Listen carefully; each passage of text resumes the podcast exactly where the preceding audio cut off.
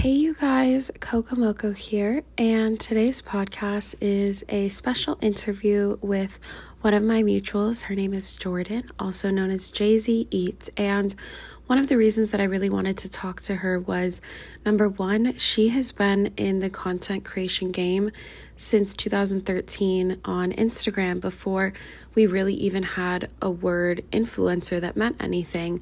So she's seen it all. I feel like one year in influencer life is like 10 years in real life, it's like dog years. You learn so much every single year because things are always changing. And so I really wanted to pick her brain.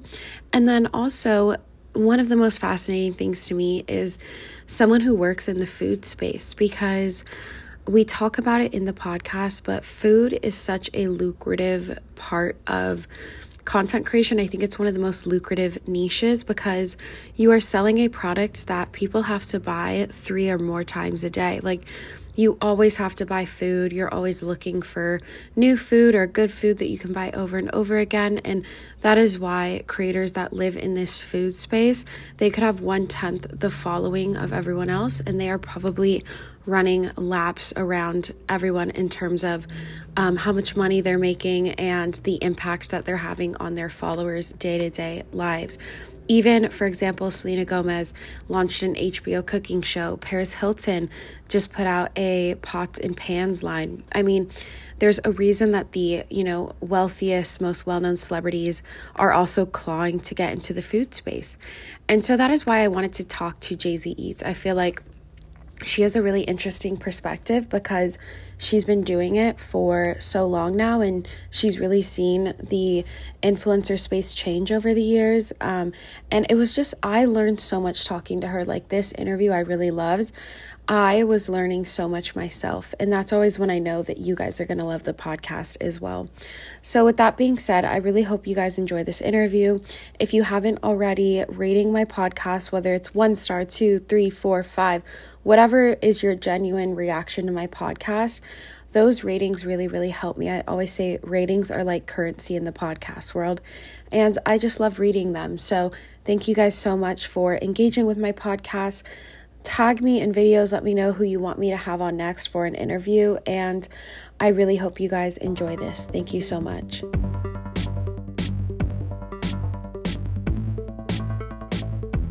First question Can you tell my audience a little bit about who you are and what your background is? Yes. So I'm Jordan and I run a food blog called JZ Eats. It started around 2013. Um, and I really just started it as a hobby because I loved food. And back then, there weren't really any creators um, on the app, at least none that I followed. I didn't know that food accounts existed or fashion accounts or anything like that. Um, and I don't think the term influencer was even around back then. If it was, I had never heard of it. Um, I would just post food that I was cooking at home and where I was going out to eat. It was usually local restaurants and like a little bit of travel. Um, and then I also used it to teach myself how to use social media for marketing purposes because I was in the marketing industry, but I really wanted to get into social media marketing. And mm-hmm. every job that I applied for said you needed experience. And I'm like, well, how am I going to get the experience if you won't hire me and give me the chance?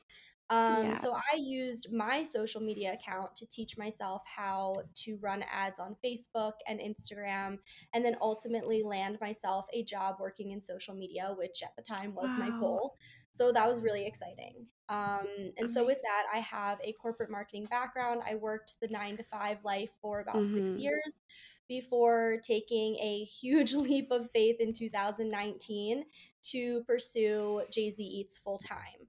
Um, my fa- my passion for food really started when I was a kid, grabbing everything from the produce shelves while I was sitting in the grocery cart and my mom was grocery shopping. Um, growing mm-hmm. up, I mm-hmm.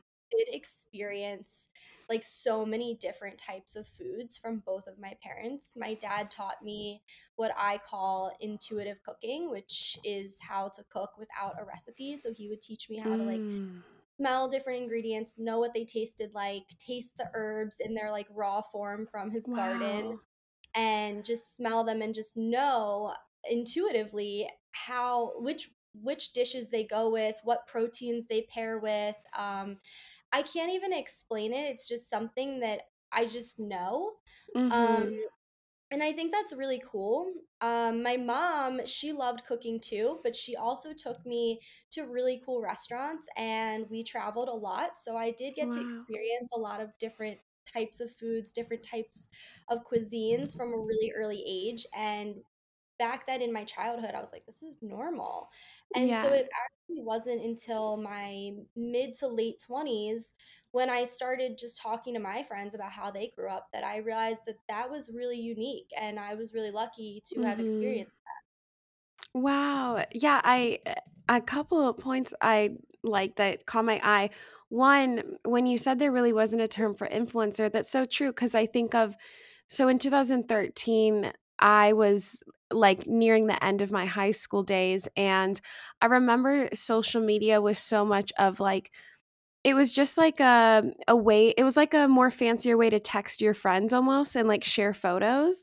Like it wasn't seen as a career at all. I remember people would have sleepovers and then make like a Facebook album and just post a ton of like the same looking selfies that you could tell they had taken over and over again. And so there wasn't really and then on top of just the influencer part back then, there wasn't niches on social media. Like there wasn't people who specialized in food or like I guess the makeup gurus were starting to kind of come to be at that point on YouTube, but eh, to be a YouTuber, it was a very like conscious decision to be a creator. Whereas um back on Instagram and stuff, it was like um it was still seen as more of a, a communication app, not a content creation specific app.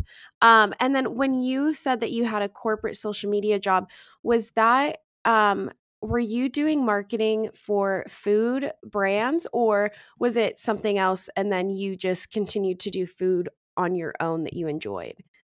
So I had a couple different jobs and some Mhm. of them were in agencies and I did get to work with some food related clients, but not Okay. many. Um, I did have a lot of clients in like boring industries. Yeah. Um, and I did have a client that was a yacht, um, yacht uh, charting company. So that Oh, was cool. We got to go out on one. oh, that's Um, fun. but no, I didn't. I didn't work with a ton of food accounts, Mhm. and um, yeah, I don't know. I just I didn't have that much experience doing it from like the brand marketing side. But when I did get to do it, Yeah. it was a lot of fun, and it was something that just like Mhm. clicked immediately, and I was just like, You knew. I get that. Yeah. Okay, awesome. Yeah, I I and and then just the last point, I love that you were saying how um like with your dad it was the herbs and the cooking and then your mom also was going out cuz I think that people sometimes forget and we'll get into this later about really just at least for me working behind the scenes in social media like I don't think people on the outside realize how uh, like self-sustaining and lucrative food creation can be. Um like even if you don't have the most followers there's just i think there's certain reasons why it brings in so much money but um so many people focus on being the chefs but not everyone focuses on like the ones that go out kind of like the anthony bourdains that are going out and like going to restaurants and trying food because that's also its own art form is being able to like find these restaurants review restaurant or like just out out in the world as well um, on top of just being the one who's cooking. But I guess um, I think of like Keith Lee. He's kind of, I think, making a whole new generation of people who like to review food out and about as well. Um, okay, great. And then so you mentioned starting in 2013. What have you learned now that you've been a creator for 10 years? Because I feel like a creator for 10 years in that's like it's like dog years. I feel like you've seen so much. It's like you've been doing this for a hundred years. But what have you learned? Yeah, I've I've learned a lot. Um, you know, Mm-hmm. things are constantly changing, and one of the big things I've learned is that if you don't evolve with the new technologies, platforms, Yeah. algorithms, trends, etc., you will be left behind. Mhm. Um, another thing I learned is that you need to be careful how you say things, how you word them, because even though these people might be watching you on your Instagram stories every day and they think they know you, they don't know you the way that you know you and the way your friends Mm-hmm. and your family know you because they only get small glimpses of you and your life Yeah. and your personality, even though they feel like you have Instagram storied your entire day. My Mm-hmm. audience is maybe seeing five to 10% of my life. And I bet Mm-hmm. they'd be shocked to hear that because they think that they see it all. Yeah. Um, and so with that, they might take something that you say the wrong way. They might not Mm-hmm. understand your sense of humor the way that your close friends and family who have Mm-hmm. conversations with you daily or weekly understand. And so you really do need to be careful how you word things. Um, another thing is that it's really easy to get caught up in the comparison game, but you can't Mm. compare yourself to other creators. And I know people say this time and time again, but I just think it's really important to hammer that home because even when you're not thinking about it, you're not consciously comparing yourself to someone else, you might be comparing yourself to someone else. Um, Mm-hmm. so it's just important to stay conscious of staying out of that comparison game. You don't know what else they have going on behind the scenes, how many people are Mm-hmm. on their team helping with their workload, or maybe they just have more free time to create content on social media than you do.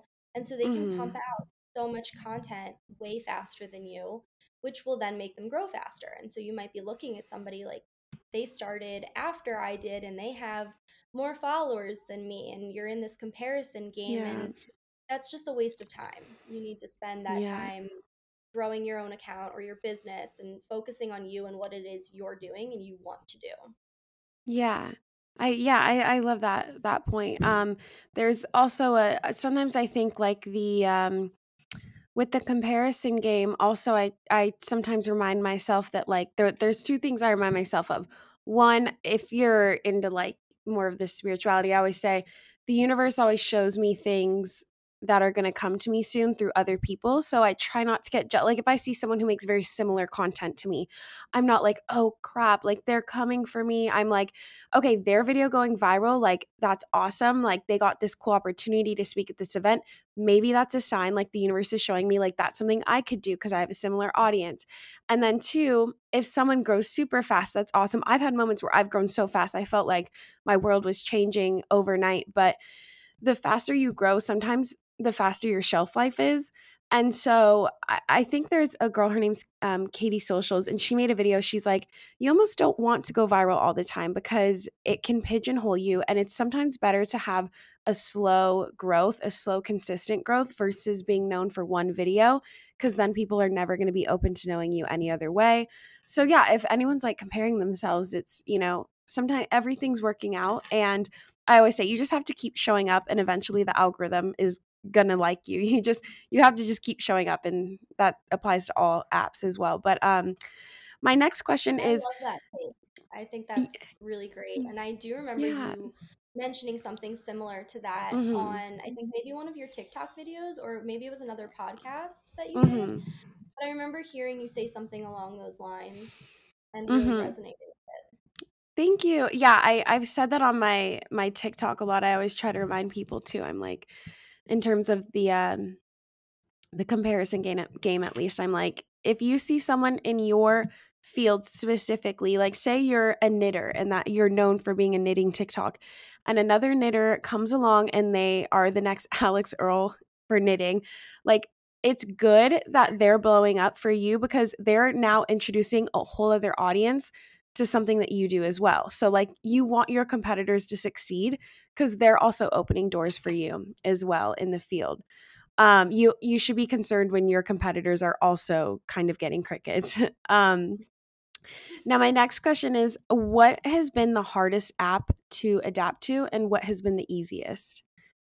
I had a really hard time with TikTok. I put my Mm, foot down and I was like, this is going to go away. It's going to be a phase.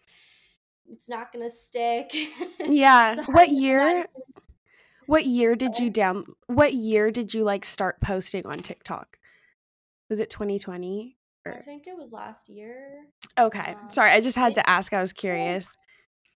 really going into TikTok, I'd say it's probably been a year. I'd have to go back and like look at my like. videos, Okay. but I think I did download and sort of start posting in 2020, but it was hard. I mean, I'm it's, you're starting all over. I have this Instagram audience that I've Yeah. built, and at the time, it wasn't as big as it is now, but I have such Mhm. a dedicated audience over there who cares about my Yeah. content. They care about me as a person, and it was hard to like convince myself to try TikTok.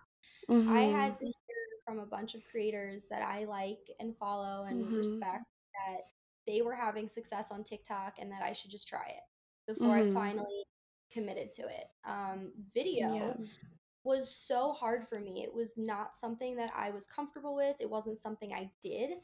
It was Mhm. an important aspect from my blog. Um, video Mhm.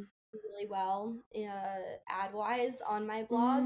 And Mm. so it was important for me to have videos for my top performing recipes, but I outsourced it. I never did those Mm. videos myself. And the ones that I did, they they just weren't as good. I didn't like them as much, and it took so Mhm. much time. It was so hard.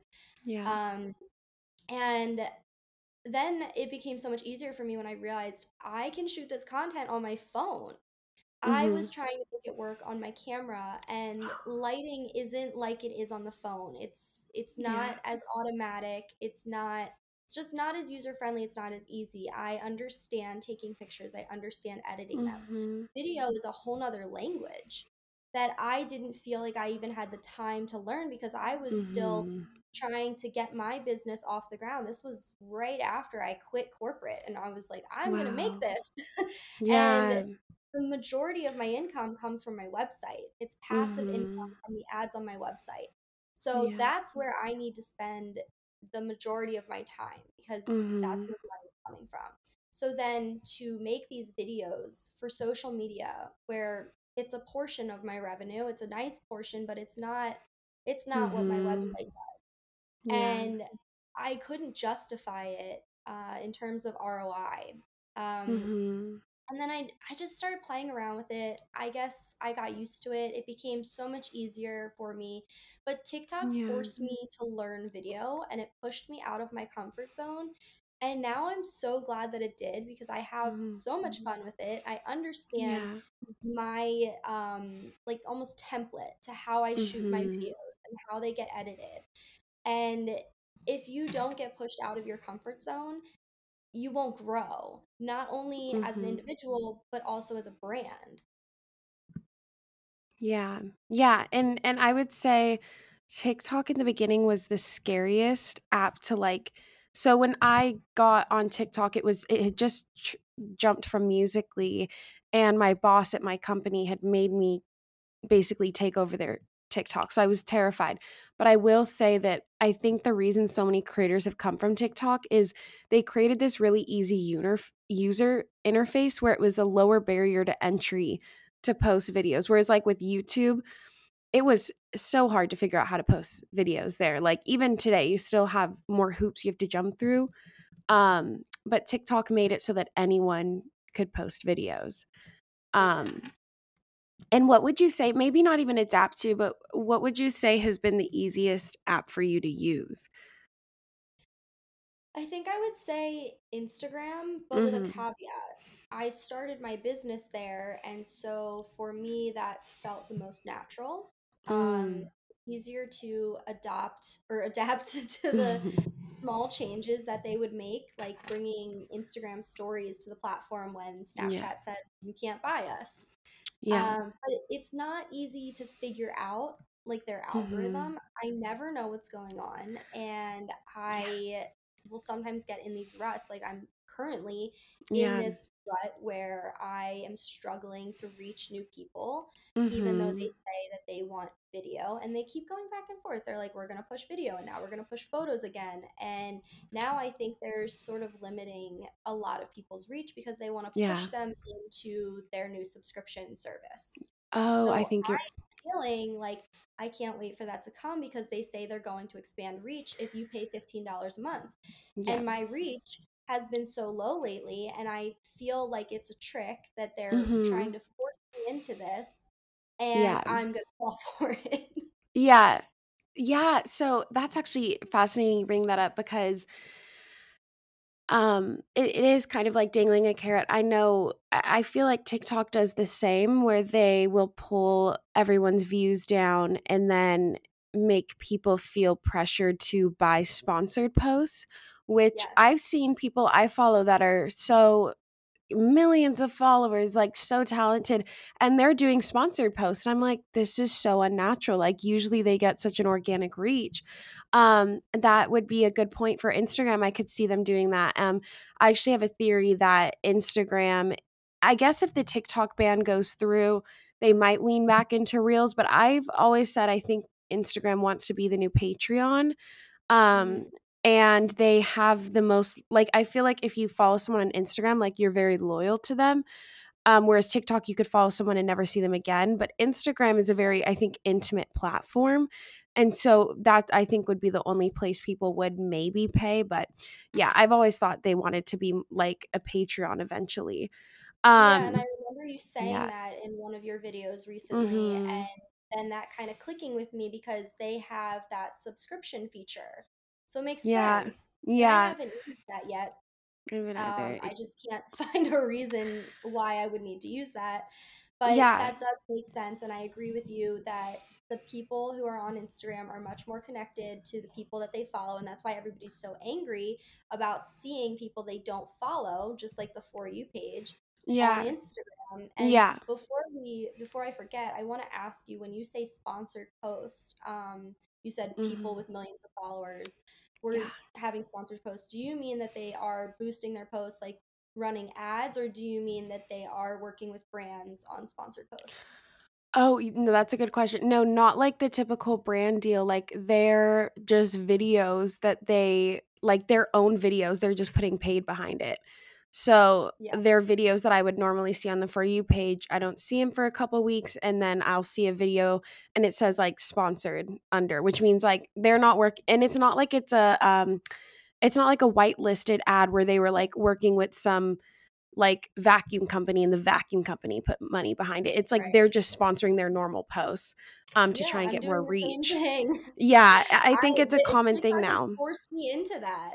Yeah, And it's it's really unfortunate to be honest. Um, my. TikToks, especially my Trader Joe's series, they were doing so well. Um, I don't know if Mhm. you saw my Trader Joe's Yeah. series, easy Mhm. meals, trades Trader Joe's ingredients. Um, that just took off, Yeah. and so many of those were going viral. And the one I posted like a day ago, I think it has like six thousand views. Yeah. uh, it's a good recipe too. It was one that I was like, people are gonna love this.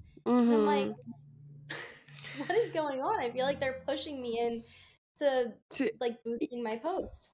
Yeah, I think it's happening to a lot of people. The one way that the two things that I think are working right now on TikTok is one, and I I kind of hate these. I've done them before and they've gone viral, but I hate them. Like the CapCut templates. I mean, Mm, one girl put it perfectly, and I think TikTok allegedly, I'm not sure, took her video down, but she was like, the CapCut templates are like the Facebookification of TikTok. And I was like, that's such a good way to put it. But um also the so I have a theory that TikTok sees all of these competitors. They see YouTube, they see Instagram, and they're kind of um, coming for them. And I think that they're like, how can we watermark people's videos without the typical watermark? Because people have apps now that take that off. I think they're pushing videos that are comment replies. So, like, if they have the comment box on the top and they're just answering someone who asked them a question, they are pushing those videos in the algorithm because it's their way of kind of like watermarking a video without Oh, watermarking. So it's their way. I say it's like a dog peeing on a fire hydrant. Like they're like, what's the one feature on our app that like if people take the watermarks off, it's still native to TikTok. Like no matter where they copy and paste the video, people will know that it originated on TikTok. And uh, the comment reply is a way for them to kind of like watermark a video. see, So that's why I love your yeah. account because I feel like you have this insight that I don't hear everywhere else. I mean, there are Thank some you. people who I just feel like regurgitate the same Mm-hmm. information over and over. It's just a different person. Yeah, And yeah, yeah. I feel like the what I hear from you is actually unique, Thank it you. it makes me think.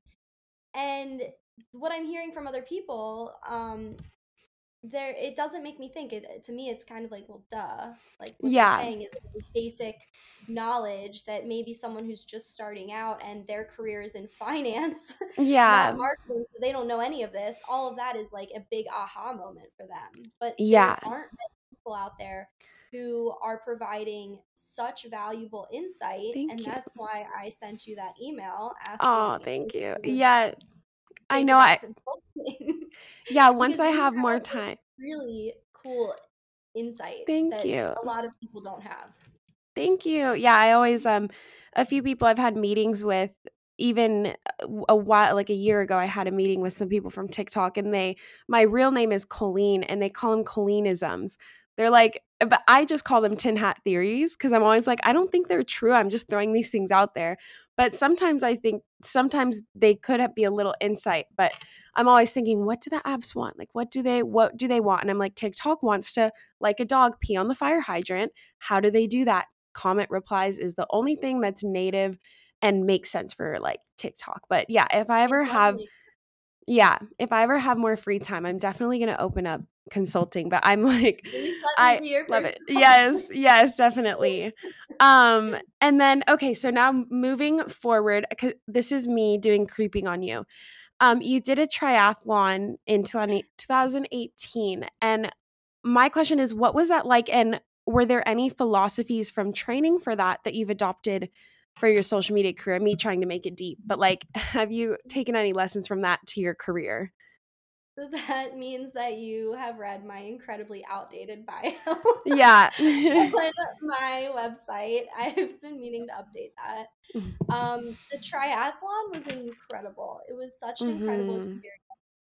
I used to run in this running festival where I'm from in Baltimore. I live in New Jersey now, so we just moved here last year. Mhm. But I would run in the Baltimore Running Festival every single year, and I was never a runner. I was not. I wasn't even an athlete. I didn't grow up being Mm. an athlete. My parents put me in like art classes, dance, um, horseback riding. I was not an athlete, so figuring out how to run without being in so much pain and wanting to like Mhm. quit after a third of a mile, that was an experience. But I I went from like 5Ks and I did I did these every year in this running festival and the running festival has all these different races. It's really Mhm. cool. Um, I could go on forever about it, but I won't. I did 5Ks and 10Ks and I did a half marathon. And one of my friends used to run in these races with me as well. And she and I were talking one day. We said, we should do a triathlon, not like a big one, a mini mm-hmm. one. They have these mini triathlons where it's a half a mile swim, a 12 mile bike ride, and then a 5K run. And so you do swim, bike, run in that order and it was so much harder than I thought it would be. I don't think I trained the right way. Um, you're supposed to actually ride your bike on like the road or a trail to train oh. and then getting in the pool after or sorry i was doing it the opposite. I was getting yeah in the pool laps where you can stand and take a break if you need to but when you get in a lake for a oh. triathlon, there's no standing and there's people kicking all over. I got kicked in the face. Like it was scary. I'm pretty sure I almost drowned. oh my gosh i never thought about that my dad was there and my husband, who at the time was my boyfriend, he was there and they were like, Where's Jordan? like, is she okay? And my friend who I was doing this with, she was a college swimmer and she teaches swim lessons. She's a coach now. And she's a great swimmer. So she was one of the first people out of the water. And they're like, okay, there's Hillary. Where's Jordan? And they started right next to oh no and I come out of the water and I'm like, like barely breathing. But I made it out. I'm pretty competitive. So I was determined to find her on the bike. And okay I pedaled my little legs off up a hill, down a hill, whatever. And I found her and I passed her. And I think I worked my legs way too hard because when I got to the oh 5K, I couldn't run it. And every time I tried to run, my knees like buckled and I would like fall to the ground. And I was actually scared. I was like, I've never I've never had an injury. I've never had surgery. I've never broken a bone. So this to me, I was like, oh what is happening? What's wrong with my legs? Why aren't they working? I realized I could walk at like a moderate pace. I walked yeah the whole 5K. That was so boring, walking three point whatever miles. And then I finished and I crossed the finish line um, only a few minutes after my goal time, which was two hours. I think I finished at like 204 or something. Mm-hmm. And I cried. I cried because I finished and I was so happy that Yeah. I finished. And I cried because I was in so much pain. And I was just happy that I could sit down. Oh my gosh. as far as like philosophies, I never really thought about that until you Mhm. asked me that question. Mhm. And I would say number one, never give up. So Mm. as far as my business, like I did Yeah. not give up.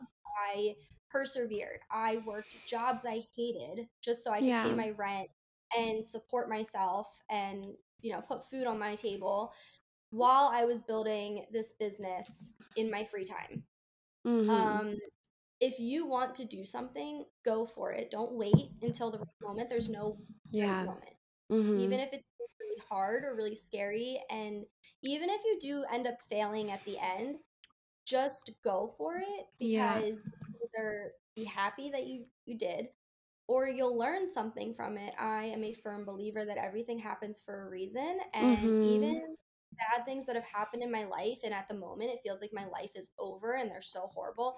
I have learned from every single one of them and I think that's Yeah. what growing and maturing is is that you learn from these experiences. So Mhm. even if it seems scary, just do it. Yeah. Um, and it doesn't have to be perfect. Just Yeah. And this is something that um, I would always remind myself of in my corporate nine to five because I Mhm. had toxic managers who Mhm. were hounding me for having a typo or not being Mhm. perfect, um, not living up to expectations, whatever it was. And I would say, we're not doctors, we're not surgeons. Like, you know, just because this email went out to the wrong list, like nobody's gonna die. Like, Right. feel like somebody was gonna die Yeah. instead of helping me correct what was happening and keeping it from happening in the future. Mhm. So while we can get in our heads striving for perfection and you might be a perfectionist and you want Mhm. everything to be perfect, I think it ends up doing more harm than good. And Yeah. sometimes it's just more important and also so much more rewarding to just not quit than to strive for perfection. So yeah. I didn't run that 5K of the triathlon, but I crossed the finish line on my own. And I that I'm so proud of Yeah. that. I think Yeah. I can relate that to my business. Yeah. Yeah, I I uh it makes me think like eh, well, a couple things the never give up thing. I always say on social media like I know there's always this emphasis on having a good personality and I think that's very important behind the scenes, but I always say like some of there's like you can look up news articles. Some of the worst people are sometimes creators, uh, especially like I think like some of the YouTubers. But the reason they're so successful, they don't necessarily have a good personality. They just keep showing up every day. Whether people want them there or not, they just keep showing up. They keep making videos. Like, and, and I mean, maybe there's some personality thing happening behind the scenes there, but like, it truly speaks to people being consistent because like there are people that are in the news for doing like you know setting a mattress on fire in their backyard and almost killing their neighbor who like couldn't breathe like th- it, but they just keep showing up they made a video the next day like they don't care like they and i'm oh like God, it's crazy. Yeah and so I'm just yeah learning that too. yeah That some of these people are totally different than they are online. And yeah that's something that I've always strived to be. I want to be me. I, Who you yes see online, that I hope is who you see in person. I try very hard to be that same person to and I, I yeah honestly think that having this platform with so many people watching me every day has made me a better person.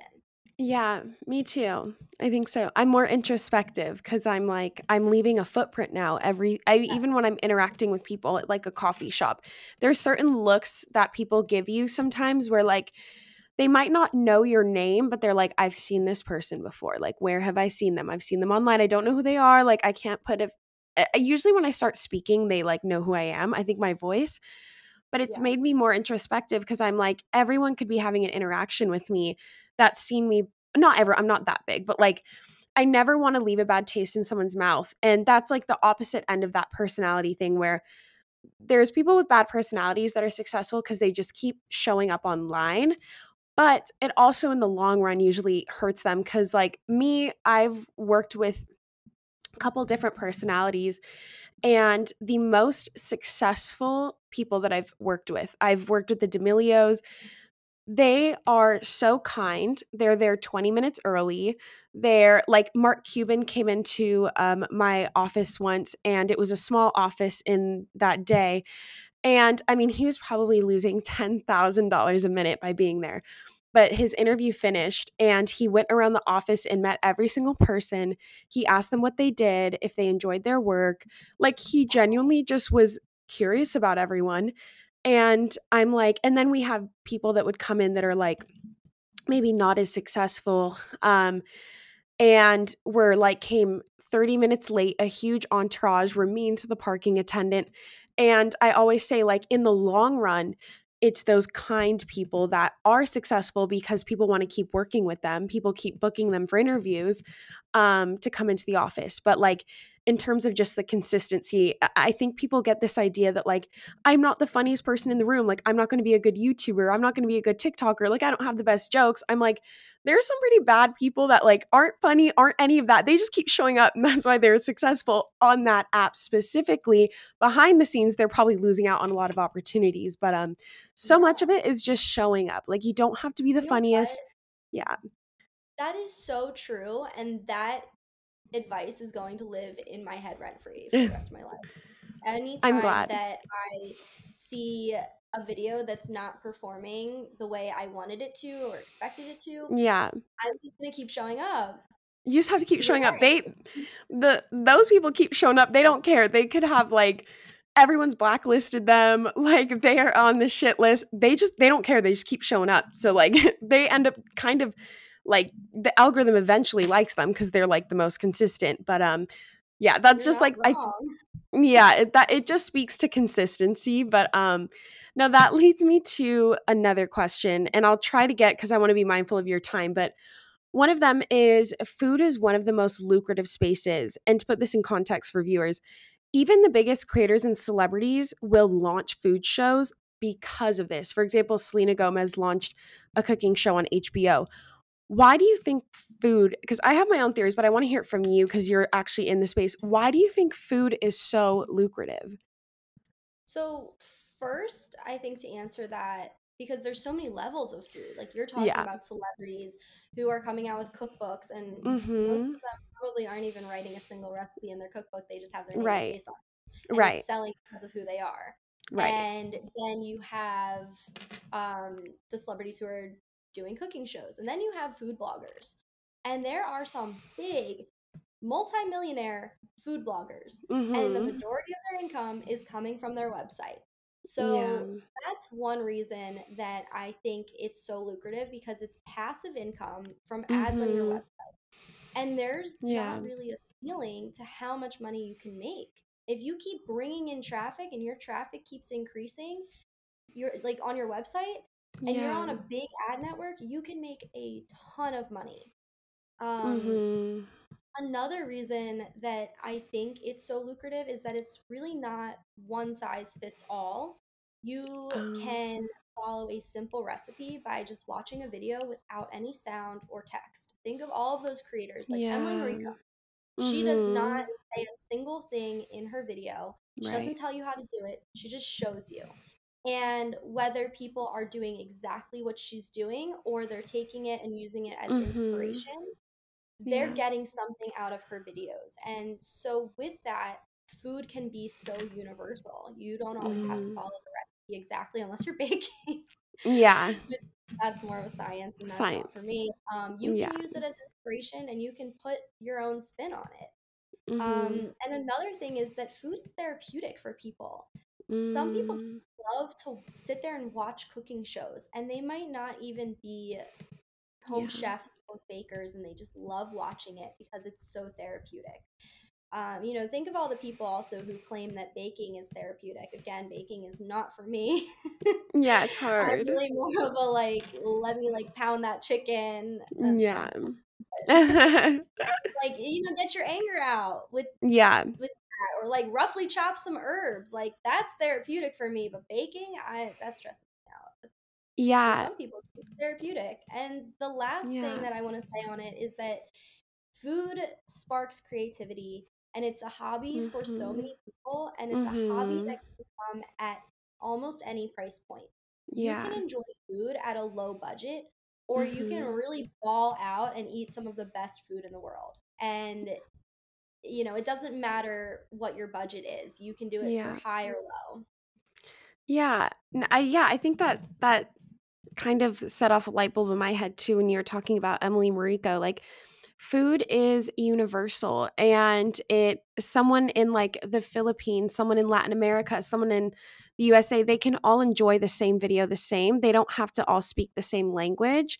It's kind of why I think like dance videos were so big in 2019. Like there was no barrier to entry. Like anyone could enjoy those videos no matter what their background was or what language they spoke for example in food i think is something that transcends languages cultures and um yeah and i i think in terms of like the passive revenue and like part of what i think it is is like food is something that people have to buy or eat like uh, three times at minimum a day like it they have to you have to constantly consume food to live whereas like a really good pair of jeans in nature you're only supposed to buy them once like you're not supposed to buy a new pair of jeans every single day when you need to put on a new pair of pants um and like food is something that's like you constantly have to be making it buying it consuming it and so there's more room for people to like monetize or make money because they're not trying to sell something that people really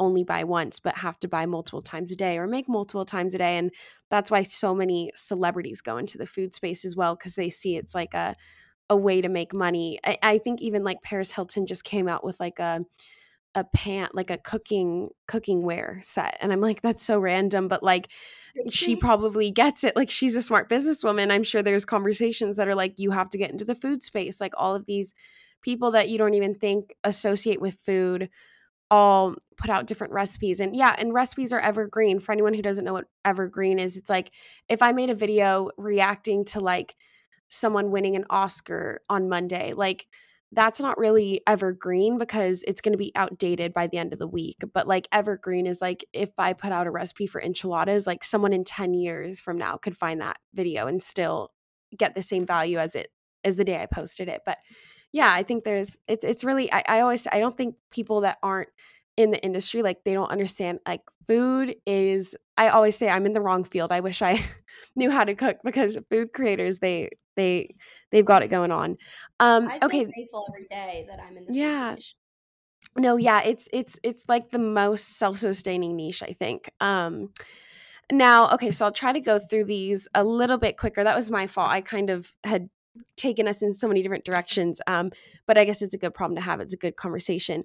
So this is, I think this, I think I can probably guess what your answer will be. But if TikTok gets banned, where are you going to take your audience? Back to Instagram. Okay, yeah. I'm in the minority of TikTok creators here. My main audience is on Instagram. I, Okay. That's where most of my people are engaged, and that's where Mm-hmm.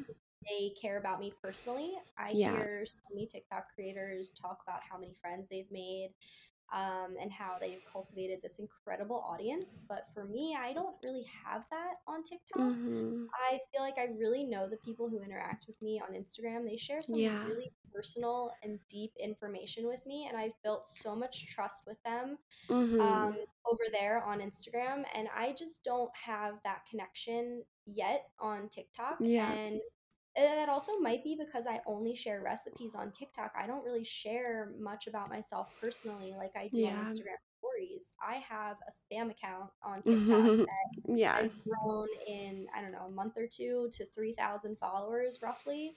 Yeah. And I get a lot of engagement over there in the comments section, and several of the videos have gone viral. And I think it's because Mm. I'm showing so much of myself, like inside of Mm. me, my Yeah. Thoughts, my opinions, and I'm sparking conversation. Yeah. Yeah, and and TikTok's hard too in the sense that like you could follow someone on TikTok once and never see them again. But like Instagram, you're seeing their stories. Like you're usually quite engaged with people on Instagram in a way that like I think TikTok is good for exposure, but like not for eh, like watering the grass. Like you're not always going to get people who come back there. Um It depends. I mean, yeah. Alix Earle fans, yeah. found on TikTok and, now, and they are they love her. They love her. yeah. That's not everybody and that I think is right. unique. Yeah, definitely. Um and now eh, you regularly partner with brands, but um do you have a favorite collaboration you've done or like brand that you've worked with? My favorite brand brands aren't always easy to work with. Mm, and yeah. they want you to do things that you don't think is really in the best interest of the yeah. campaign because mm-hmm. it doesn't come across natural. Yeah. And one of my favorite brands to work with was Cedars. They make mm. incredible hummus. I wow. discovered them when I was living in Florida for a few months during the pandemic. Um, mm-hmm. My husband and I just like packed up and, and yeah. our cat and moved to Florida for a few months. And so I was like, is this a Florida thing? And then my audience was like, Jordan, this is in Harris Teeter in Baltimore, like the grocery oh store that I shop at how have you never seen this hummus? It's the best. And so then I was laughing and I reached out to the brand and well, I tagged them in my stories and they sent me a whole box of goodies to my Airbnb. Wow. Which was really nice. I got to try all their different flavors, some other things that they had.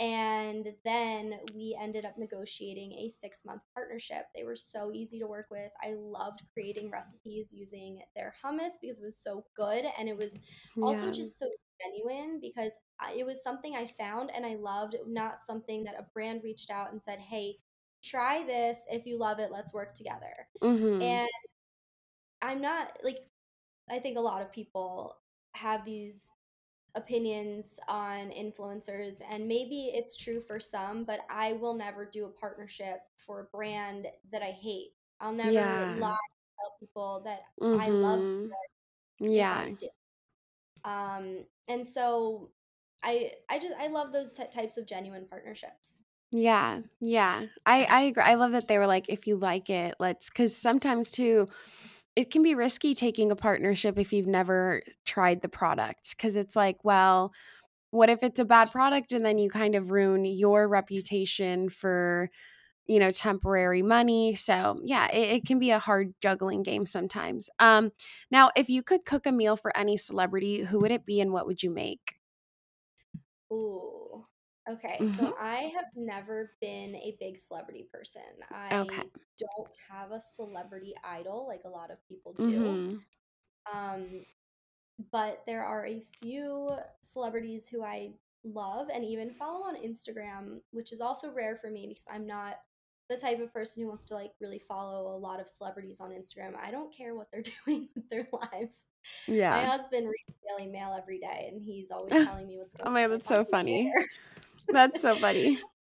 Um, but there's a few that I really love, and they just seem like such nice, down to earth mm-hmm. people who I could actually be friends with. And two yeah. of those people are Jennifer Aniston. I have mm. loved her since I first saw her on Friends. Yeah. And I firmly believe that the person she is on Friends is like that is her personality. Mm-hmm. And Hilary Duff Hilary Duff I follow yes. on Instagram. She seems like such a good mom. Say I agree. Yeah. And she just seems like such a nice nice person. I actually know someone who's friends with her wow. in person and said like confirmed that she is a really nice person. And so those are two people who I would just like to be friends with. I think if yeah. we had dinner together, it would be a lot of fun. Yeah. And I think that maybe we could all be besties. Mm-hmm. And, uh, you know, assuming that they don't have any food allergies or food aversions, I would start us off with some cav- caviar and Chardonnay yeah. because I don't like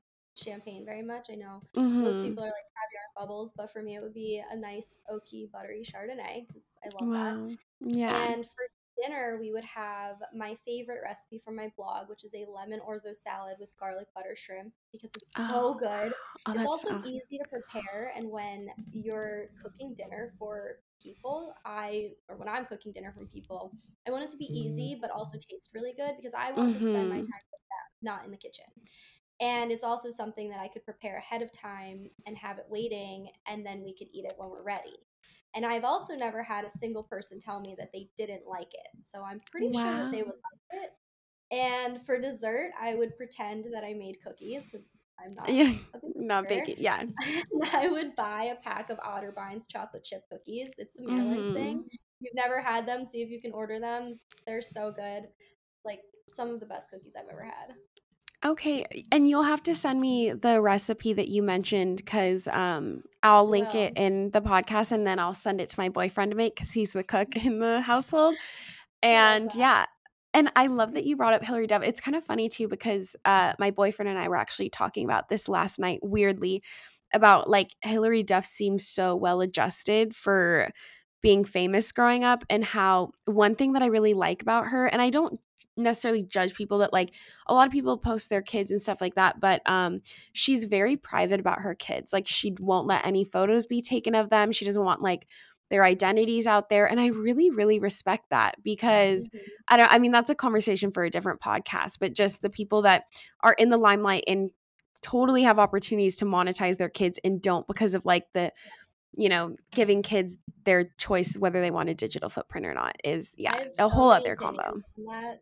Me too i'm like that i can't even get into because we'll be here all day but yes. Um yes um and then okay i'm gonna jump to the last question and this could be about food it could be about digital media like whatever you want it to be but um i ask all my guests this what is one thing that you think is going to be trendy in a year from now and what is one thing that you think might be outdated? Um you know, I think you actually said this in one of your videos. You hmm can't tell I watch a lot of your videos. thank you My my TikTok time is while I'm getting ready in the morning, doing okay my hair good me too me too so um I see people pushing for it more and more. The curated perfect feed and the perfect life or yeah the the the thought that this person has a perfect life yeah is out. Yeah People want real, they want hmm relatable, they want to see that your house is not tidy and perfect all the time. So hmm maybe there's a few things everywhere. It's it's not perfectly clean. They want to see a person, you know, they don't want to see a person who is depressed and miserable, but they don't want to see you happy 24/7. So if you're yeah showing up and you're constantly happy and nothing is ever wrong in your life, that's not real, it's not authentic. Nobody is ever happy all the time. And hmm when you get start getting vulnerable with your audience, you they relate to you. A lot of people yeah can relate to having depression or anxiety. And while that used to be so taboo, it was something I grew up with and I never talked about it. I was ashamed, I was embarrassed. And it's almost like it's like it's almost like it's cool to have anxiety or like every single person in the world has anxiety, hmm but I speak about it, people really relate to it and they appreciate yeah my honesty. yeah Um, and I don't know if this will actually become outdated or if I just want it to become outdated. But some of the, um, I've seen it with some of the large creators um, and a few hmm brands, especially Bloom. hmm But basically, the hmm sponsored posts, they come across less sponsored and way more natural. Like the product just sort of seamlessly fits into the influencer's life. Like, have you seen the hmm day, uh, day in my life videos for Bloom? Like somebody who's promoting hmm Bloom and they're like, I woke up and I went to the gym and then I had my bloom and then I went shopping and it just seamlessly fit into their life and it didn't even seem like it was sponsored at all. And so many of these brands, they have, you know, a campaign brief and they want you to stick to it and they have all these talking points. Um, but I'm much mu- I'm much more likely to believe that an influencer who has these products seamlessly fitting into their life is actually loving what they're talking about than somebody who is hmm just regurgitating the talking points from the campaign yeah. brief. And if yeah. I, as blogger feel that way, how do you think the general public normies feel? Yeah. Yeah. And so are you saying that you think that the outdated will be kind of these like robotic campaign talking Yes. points that yeah. Yeah. I, I agree. I think I think audiences are smart, like especially Gen Alpha is they're the kids after Gen Z. And I in Gen Z as well, they grew up like on iPads. Like they can smell an ad before you even start filming it. Like they just know. And it's still good to be transparent about the ads, but also letting it be natural. I always say authenticity is doing something you'd be doing whether a camera is filming you or not. So, like, that's why it's good when you are working with brands to make sure that it's a brand that you would be using and you've tried, or if you've partnered with them before and you want to partner with them again, like, you would be using this product whether they were paying you or not. That's like authenticity. Oh, yeah. Um, yeah. And we're not actors. We're Yeah. not filming a whole commercial. And, Yeah. it shouldn't be. You're hiring me or any other creator because of the Mhm. trust that I have with my audience and you like how I Yeah. create my content and I fit in to your campaign. And then you're Mhm. going to hand me basically a script and Yeah. expect me to memorize it. I'm not trained to do that. Yeah. And that's not natural. And you're hiring Right. me because you want this to be a natural fit. Yeah. And, and when you slap over the campaign brief and you say, here's the seven talking points that we want you to hit on, Mhm. the second someone hears number one, they're they're gone. They know. They know. Yeah, the moment they see your eyes like reading a script, like I I'm like sometimes I've tried and my eyes are like going, but I'm like, no, this is so unnatural. Um, but yeah, okay, well, this has been so awesome. And I'm I've I've learned so much as well, just myself talking to you. And I really, really appreciate that you were on my podcast and answered all of my deep dive questions. Thank you so much. Thank you so much for having me. This was really a great experience. Yes.